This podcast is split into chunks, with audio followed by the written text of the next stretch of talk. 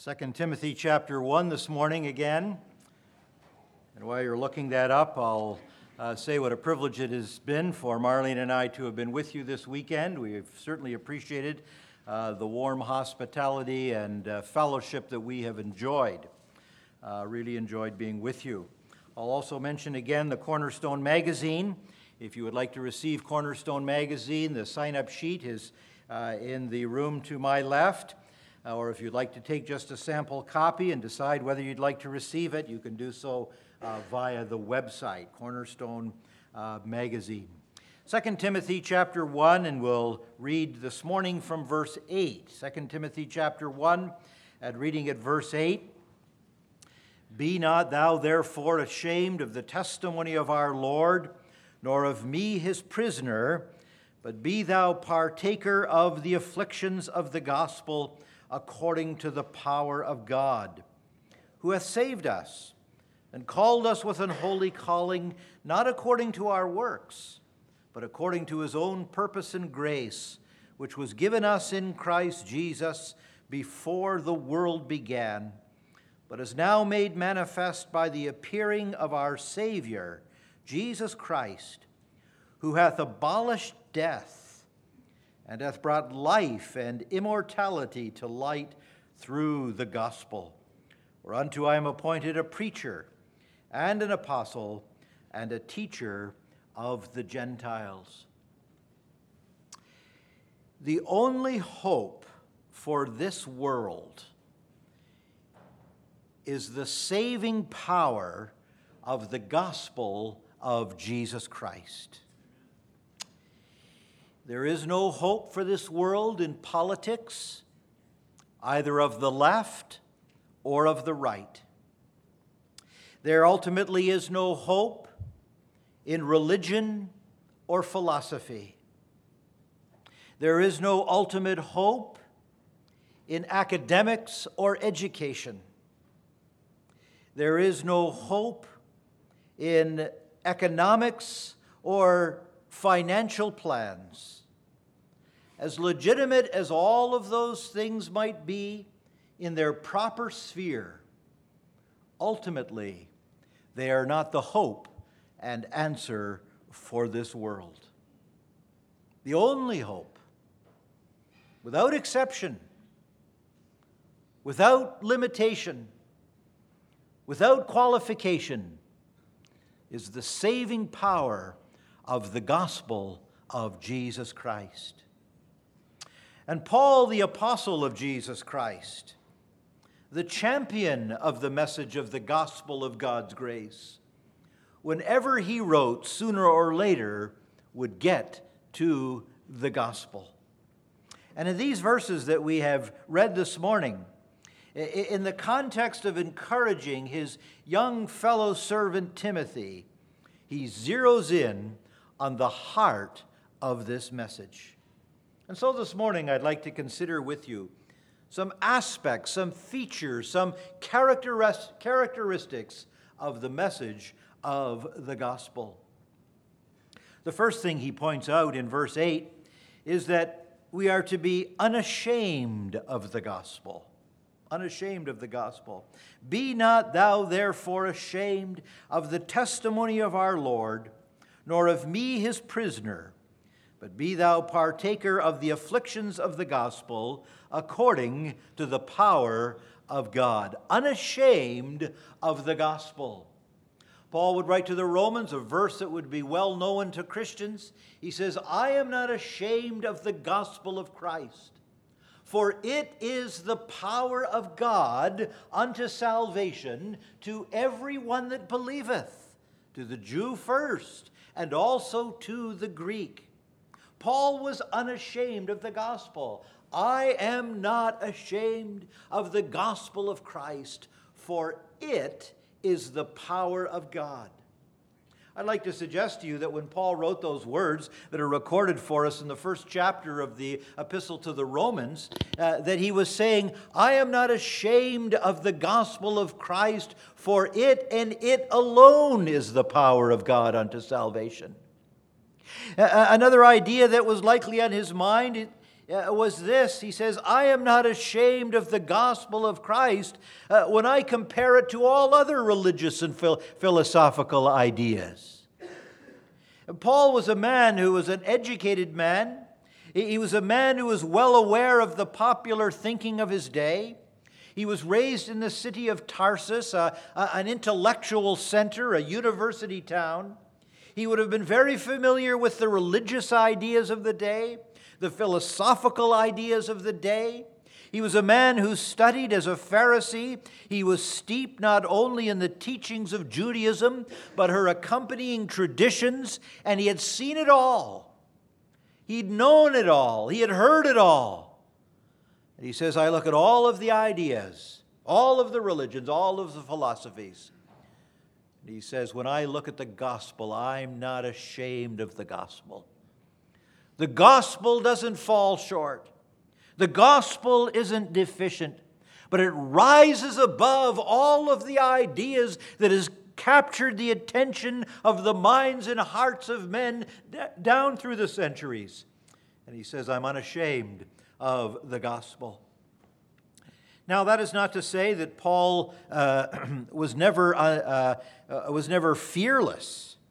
In fact, when he wrote uh, to the churches, on, on one occasion he said, Pray for me that I might have boldness, that I might know how, how, how I ought to speak. When he went to the city of Corinth, he says, I was there in weakness and in fear and in much trembling. So when Paul says that he was unashamed of the gospel, it didn't mean that there were circumstances in which he found himself in, in which he was unsure as to how to present the gospel. He was deeply conscious of his own weakness. And this is what he gets to here in this verse. he says, Be not thou therefore ashamed of the testimony of our Lord, nor of me his prisoner, but be thou a partaker of the afflictions of the gospel. Now, does he stop there? No. He goes on to say, according to the power of God.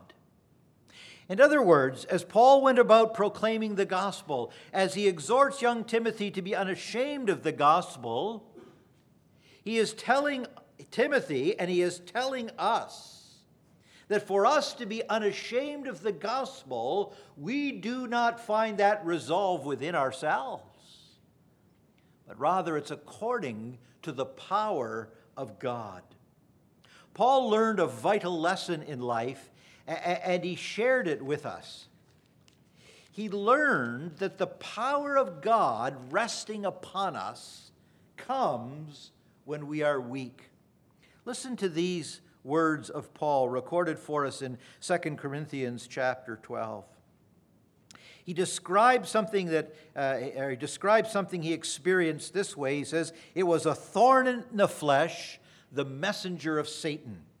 Now we don't have time to explore what all of that might might have meant, but it was something that he suffered, a great sense of weakness. Notice what he says, verse 8 For this thing I besought the Lord thrice that it might depart from me. And he, that is the Lord, said unto me, My grace is sufficient for thee, for my strength is made perfect in weakness. Now here's what Paul says Most gladly, therefore, will I rather glory in my infirmities, that the power of Christ may rest upon me. And then he says this, verse 10 of 2 Corinthians chapter uh, 12. Therefore, I take pleasure in infirmities, in reproaches, in necessities, in persecutions, in distresses for Christ's sake. For when I am weak, then am I strong. Do you want to have the power of God at work in your life? Do you want to be a bold witness for Jesus Christ? Do you want to be an unashamed witness for Him in your own sphere? It comes through weakness. It comes through a sense of inability. It comes through a deep uh, sense uh, uh of the consciousness of our own limitations. You see, Paul was not a bold witness for Christ because he was full of self confidence. He was a bold witness for Christ because he was deeply, he was deeply aware of his own weakness and his complete and utter dependence on the power of Christ resting upon him. You see, the power of, the power of God can't work when we're in the way.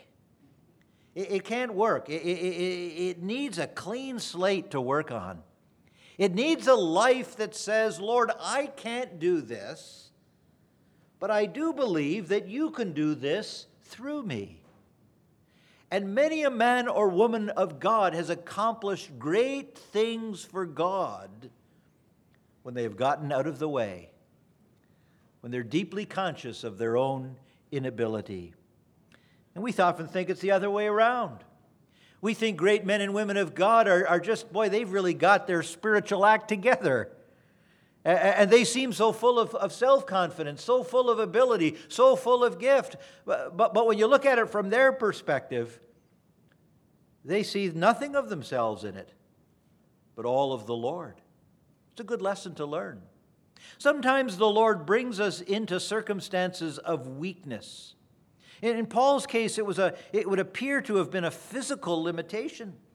And even behind it, he identified it correctly as the messenger of Satan sent to, to buffet him, were his words.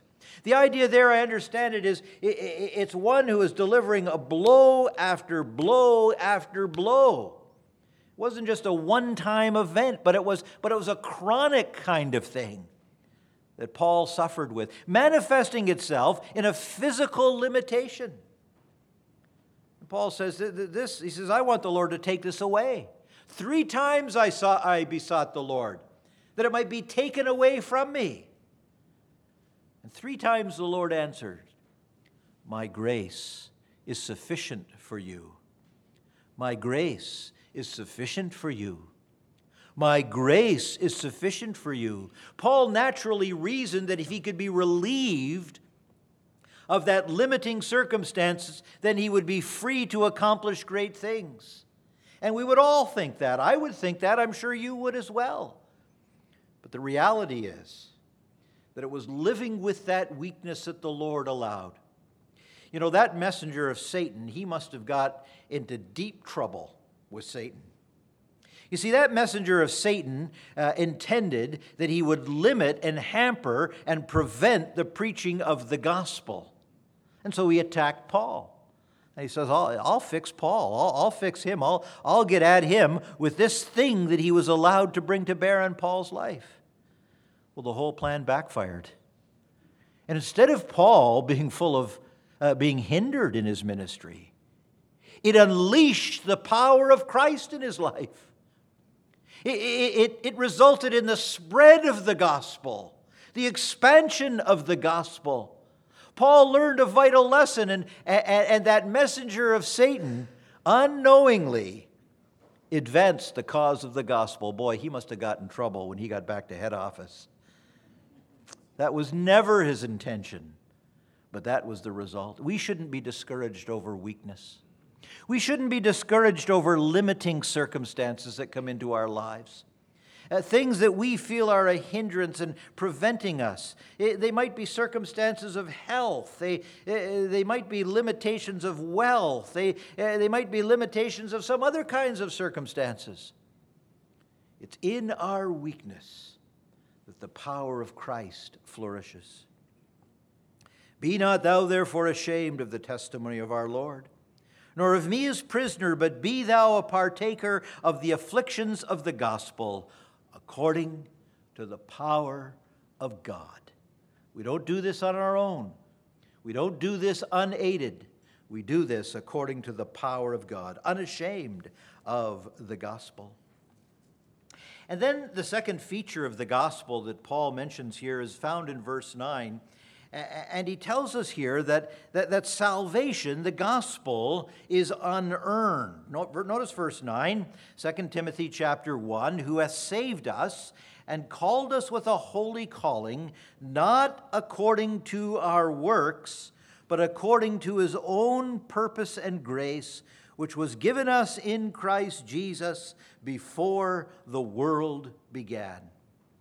Not according to our works. Now, almost in every case where Paul gets into the gospel, he touches on this subject that, salvation is apart from works. Salvation is apart from works. We're not saved, we don't find salvation uh, by our own good works. And Paul uh, relentlessly hammers home this point. He brings it up almost any time he goes into any detail of the gospel, he'll mention that it is not according to our works, but it is a gift. If you read through his letter to the Romans, he, he, he goes after it with painstaking detail to demonstrate that if we are going to know God's salvation, we must face up to this fact that we receive it by faith, we receive it according to his grace, we receive it as a gift, and we add nothing to it. Now, the reason this keeps coming up again and again in the gospel is that there is something in us in the natural man, that is, uh, the man or woman who doesn't know Christ, there is something in us naturally that wants to contribute to our salvation. We don't like the idea that we are completely, utterly, 100% dependent on God providing our salvation. But naturally, we want to contribute. We want to get some credit at least, even if it's only 10% credit, or 5% credit, or 1% credit. We want to claim some credit in our salvation because it is a blow to human pride to recognize that we are completely, utterly incapable of saving ourselves. Sin is so pervasive in all of us that we are unable to provide our salvation. The first instance we have of this in the Bible is a story which many of you may be familiar with in the story of Cain and Abel. You remember way back at the beginning of time that both Cain and Abel brought offerings to the Lord. And Cain brings an offering to the Lord and he brings the, the, best of the produce of the ground. Uh, Cain was a farmer, and Cain grew produce, and, and he brought the very best he could to God. It wasn't easy producing produce in those days, just as it's not easy today. It, was Cain was the first generation that worked out of the, the sweat of his brow. He felt the, the effect of the curse. And of course, in those days, they didn't have all of the things we have today. He didn't have mechanical equipment, he didn't have the, the fertilizers and all of the other things that are used to help plants grow. He had to fight those weeds and those thorns and those thistles all by himself by the sweat of his brow, and he would have worked hard in producing that produce. And he takes that produce and he brings it to God, and God rejects it, wouldn't accept it. Abel, on the other hand, uh, he also was in agriculture. He raised, he raised animals. He made, raised sheep. And, and, uh, and it says that, that he brought his offering, and his offering uh, was the first of his flock, and he offers it as a sacrifice. He kills that animal, he draws its blood, and he offers it to God. And God accepts it. And the surface of the story, it looks like God is unfair. In other words, why does he accept Abel's offering, but he wouldn't accept Cain's offering? Seems God's playing favorites. Seems he's unfair.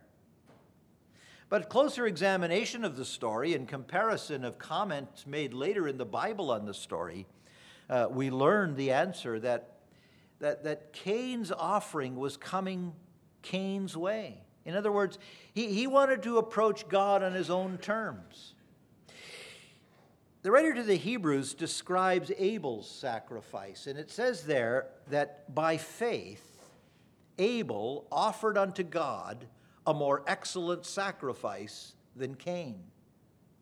Now, when we read a person acting according to faith, we know that they're acting according to some divine revelation that they were given. And quite likely, Adam and Eve, the parents of Cain and Abel, explained to Cain and Abel the way of approach to God. See, Abel couldn't have acted by faith unless he had some information, he had some revelation from God to act upon. And they both, Cain and Abel, would have heard that the way of approach to God is through a blood sacrifice. They might not have known much more than that, but they knew that that the way of approach to God would be through a blood sacrifice. So when Cain approached God, he was bringing a bloodless sacrifice. He was, he was bringing an offering to God without blood. But God said the only way of approach is through a blood sacrifice. You see, Cain was insisting on coming his own way. And Abel was willing to come God's way. Now, we might think, well, surely Cain should be given some credit. I mean, he was giving up the, the, the best of his produce uh, harvest that year. Uh, it really cost him something. I mean, he was willing to sacrifice. In those days, you know, you didn't just go to, go to the local supermarket and get more produce. They were very dependent on the land and, the, and the, the weather and whether the crops would grow. And, you know, there was something he gave, and yet, yet he, get, he got no credit for it. We get to the end of the Bible, we find that, that it is described to us uh, that Cain, Jude talks about the way of Cain that the way of Cain was not just an innocent mistake. The way of Cain was not someone well intentioned doing the best that they could. No, the way of Cain was a resolve in the heart that I will not come God's way. I'll come my own way. I'll come in my own terms. I will not go and get a blood sacrifice but I am going to present the very best that man has to offer. And there are great religious systems in the world, even some of them masquerading as representatives of Christianity, that claim that the way to God is to do the very best that we can. Harry Ironside, a well known preacher of a past generation, is reported to have said there are only two religions in the world. Only two. There are those that say you can save yourself, and there are those that say you need a Savior. And that zeroes in on it pretty, pretty good. The gospel is a message of salvation that's offered freely to all those who are willing to receive that message as a gift, realizing they cannot save themselves. That it is according to God's grace in Jesus Christ. That the way of salvation comes through putting our faith in Christ and what He has accomplished at the cross of Calvary that when he went to Calvary's cross, there he gave his life as a substitutionary sacrifice for our sin. That when he died and shed his blood, it was satisfying every righteous claim God had against me as a guilty sinner and as we sang in one of our opening hymns, Jesus paid it all. All to him I owe. Sin had left a crimson stain. He washed me white as snow. And as the other hymn that was sung to us, the blood will never lose its power. The blood of Jesus Christ cleanseth us from all sin. That is why my good works cannot contribute to my salvation. No matter how well intentioned I might be, no matter how good I might try to be, my salvation rests solely 100% on the death of our Lord Jesus Christ at Calvary's cross. It is on that basis that God is free to forgive me of all my sin. It is 100% Christ and it is 0% me. That is the fundamental issue of the gospel. He says it is not according to our works, but according to his own purpose and grace, which was given us in Christ Jesus before the world began. We can never know salvation. We can never know the forgiveness of sins. We can never come into possession of eternal life if we're clinging to anything that we have done. It is not Christ and my good works. It's not Christ and my religion. It's not Christ and me. It is Christ 100%.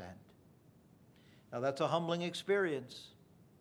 When we realize that our sin is so pervasive, so devastating, that it renders us in a position where we cannot save ourselves, we come completely to an end of ourselves and we receive Jesus Christ as our Savior. It is, a, it is the gospel. The message of salvation is that it is unearned. We are to be unashamed of the gospel, and the gospel is unearned. But then we notice also that the gospel is unparalleled. It is unparalleled in this respect that it deals with the ma- matter of death, life, and immortality. It amazes me that everyone does not become a Christian because it is only the gospel that deals with this matter of death, something that everyone has to face. I noticed yesterday morning in watching the news reports of the president's trip to the Middle East, you may have seen it, that uh, the Saudi foreign minister and the uh, Secretary of State, Rex Tillerson, uh, held a joint news uh, conference in Riyadh in, Sa- in Saudi Arabia. And the Saudi foreign minister mentioned and spoke in glowing terms of the uh, summit, at the meeting that the, uh, the king of Saudi Arabia and the president had. And he was describing uh, the president's trip to the Middle East in this way. He said the president had come to Saudi Arabia uh, there, the, the geographical center of Islam. And then he was going to go to Israel, uh, the geographical center of Judaism. Uh, and then he was going to go to Rome, uh, what the Saudi foreign minister understood to be the geographical center of Christianity. And he said that the president was going to visit the center of all uh, of the world's three great monotheistic religions Islam, Judaism, and Christianity. And he was, in a sense, treating those great world religions as having somewhat of an equal status. Now, in his defense, he didn't understand that, first of all, Rome is not the geographical center of Christianity. It doesn't have a geographical center like Islam and Judaism. But nonetheless, uh, we understood the point that he was trying to make. Some of you in college may have taken courses on what they often describe as comparative religions and they like to compare the religions of the world. But I put to you this morning that the message of the gospel is unparalleled And the reason for that is this that it is only the gospel of Jesus Christ that has an intelligent, rational, evidence based message addressing the matter of death. And that should be of interest to all of us because all of us are liable to face death. You know, we're not all going to go skydiving. We're not all going to go dove hunting. We're not all going to go to the moon. But we will all face death. We are all mortal. And it's only the gospel of Jesus Christ that addresses death. Notice what Paul says that in connection with the gospel, it is in verse 10, it is now made manifest by the appearing of our Savior Jesus Christ, who hath abolished death and hath brought life and immortality to light through the gospel. It is only the gospel that has abolished death. If you put your faith in Jesus Christ, you will not die. He has abolished death. Now, someone's going to say, well, is that really true? Don't Christians die? I've taken lots of funerals. There's a man up our way, and he's got a, a very, very sort of friendly personality. And he's got Uh, uh, his facial features look like he's constantly smiling. And he was asked to take a funeral one time, and he took the funeral. But afterwards, some of the family members complained because he was too happy all the time. Well, he got, word got back to him, that criticism, and he thought, well, maybe I'm not cut out to take funerals.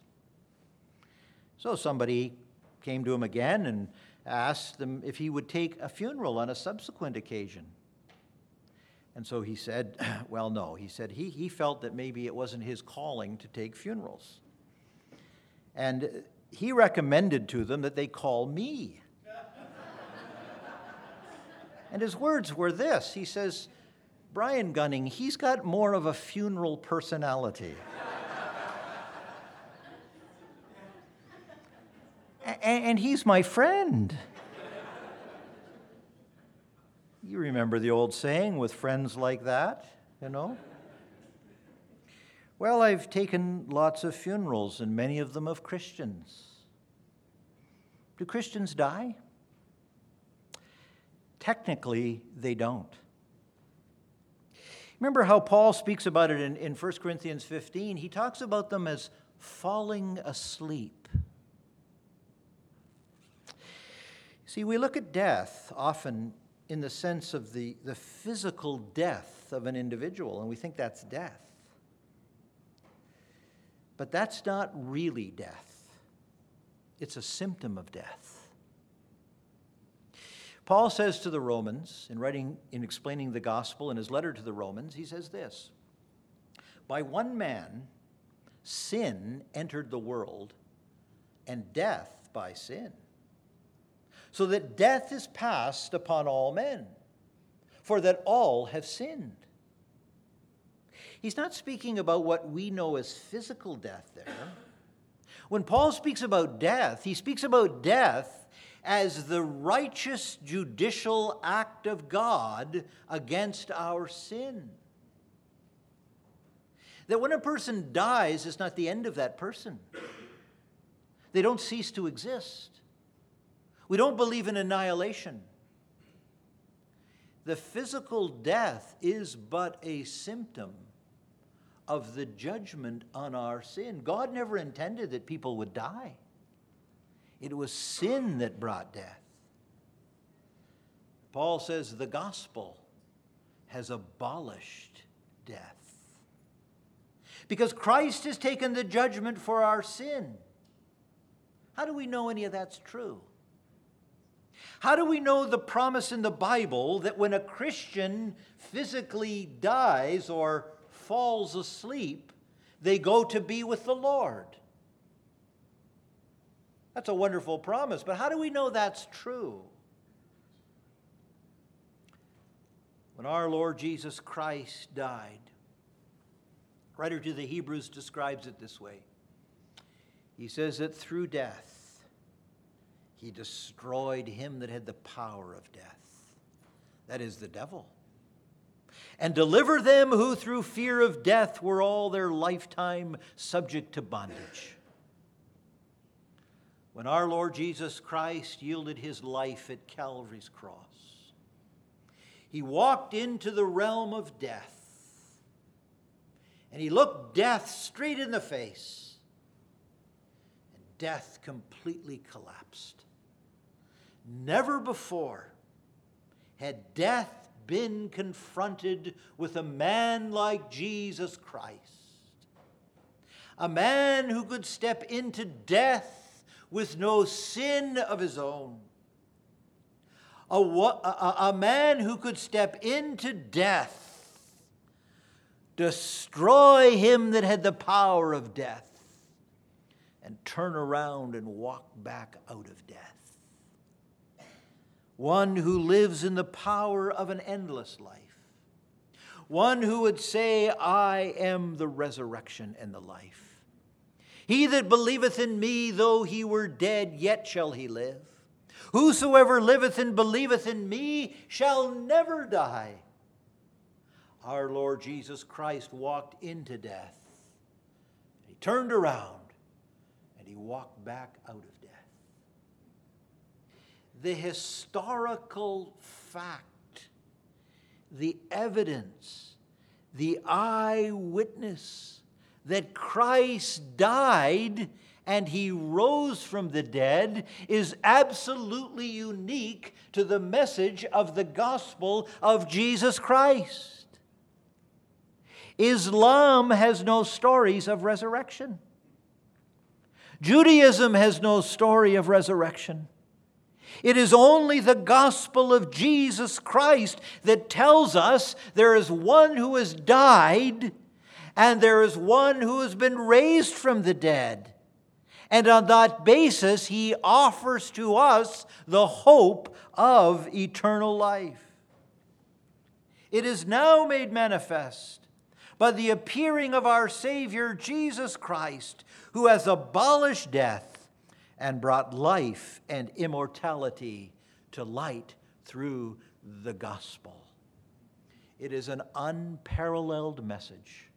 There is no other message in the world like this. And finally, it is a message of unlimited or universal application. Paul says, Whereunto I am appointed a preacher and an apostle and a teacher of the Gentiles or of the nations.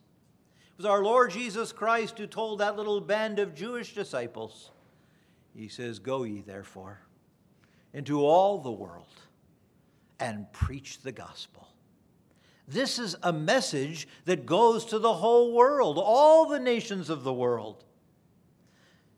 Abraham was told centuries ago that God would make of him a great nation.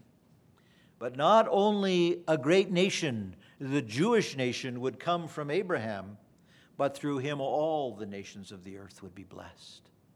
This message is not limited, this message is not confined. This is a universal message that goes to the whole world. It is, a, it is an offer that is unlimited. Uh, there is no qualifications, there are no limitations, and there is no hesitation in offering the message of the gospel to all who will come and believe. Paul was the champion of the gospel. He says, I'm appointed a preacher, a herald, really is the word there, a herald of the message, an apostle, one sent with authority, and a teacher of the nations. That the only hope in this world is found in the gospel of Jesus Christ. This morning, if you don't know Christ as your Savior, let me urge you. Let me plead with you. Let me implore you. Let me invite you. Let me call you to this message to put your faith in Christ and find salvation here this morning, right at Claremont Bible Chapel. It will be a life changing decision for you. It will be the reason you're found in this company this morning, that you might find Christ. And for those of us that know him, as we've thought about the gospel this morning, let it refresh us, let it challenge us.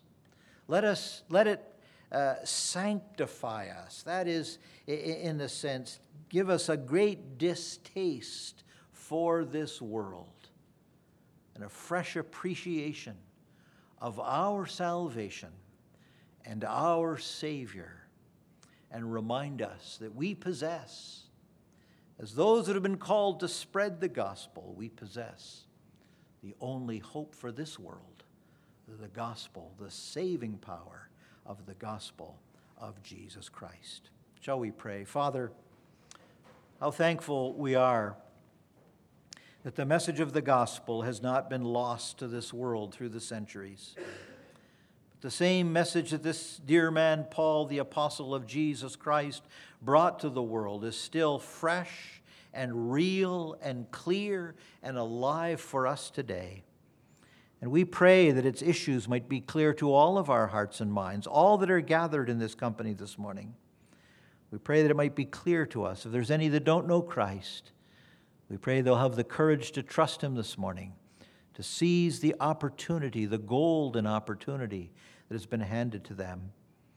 And our Father, for those of us that know Christ, deliver us from complacency, deliver us from worldliness, deliver us from a, a, a very uh, weak connection to the message, that we may know what it is to have the power of Christ rest upon us that we might be vibrant witnesses to this message, the only hope, the gospel of our Lord Jesus Christ. Father, we're thankful for the provision that has been made for us for lunch now and pray that we'll all be able to stay and enjoy it. We're thankful for those that have prepared it, and we're thankful to the God who has made it available to us, and we give thee thanks for it as we part in his name and to his honor and glory.